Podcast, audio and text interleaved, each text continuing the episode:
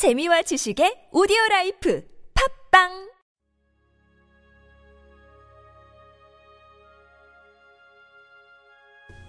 주님은 나의 최고봉, 주님의 증인과 일꾼 되기. 로마서 14장 7절 말씀. 우리 중에 누구든지 자기를 위해 사는 자가 없고, 하나님 앞에서 다른 영혼들에 대해 당신에게 책임이 있다는 사실을 깨달은 적이 있습니까?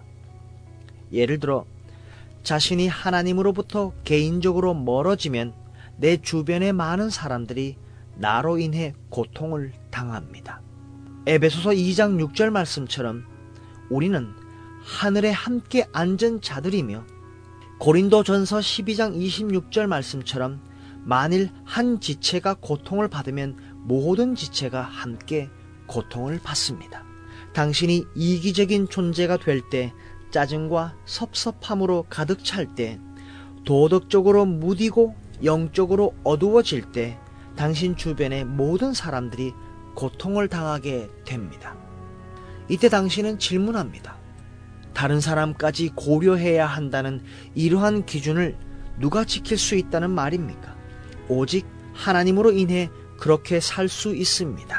사도행전 1장 8절에서 너희는 내 증인이 될지라 말씀하셨습니다.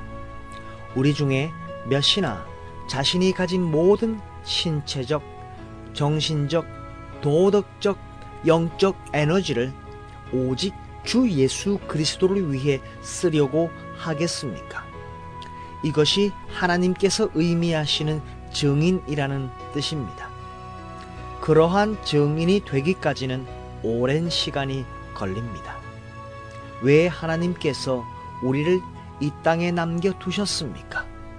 구원받고 거룩해지기 위함입니까? 그렇지 않습니다. 주님께서 우리를 주의 뜻대로 마음껏 사용하시기 위함입니다. 진심으로 주를 위해 찢겨진 빵과 부어지는 포도주가 될 수 있습니까? 사람들을 주 예수 그리스도의 제자로 만들 수만 있다면 이 세상에 온갖 천시와 멸시를 받아도 좋다고 말할 수 있습니까? 주님의 일꾼으로서의 일생은 말로 다 표현할 수 없는 주님의 구원의 은혜를 감사하는 것입니다. 누구든지 폐기된 은그릇처럼 밖으로 버려질 수 있다는 사실을 기억하십시오. 내가 내 몸을 쳐 복종하게 함은 내가 남에게 전파한 후에 자신이 도리어 버림을 당할까 두려워함이로다. 고린도 전서 9장 27절 말씀입니다. 우리는 주님의 증인이며 주님을 위한 일꾼입니다.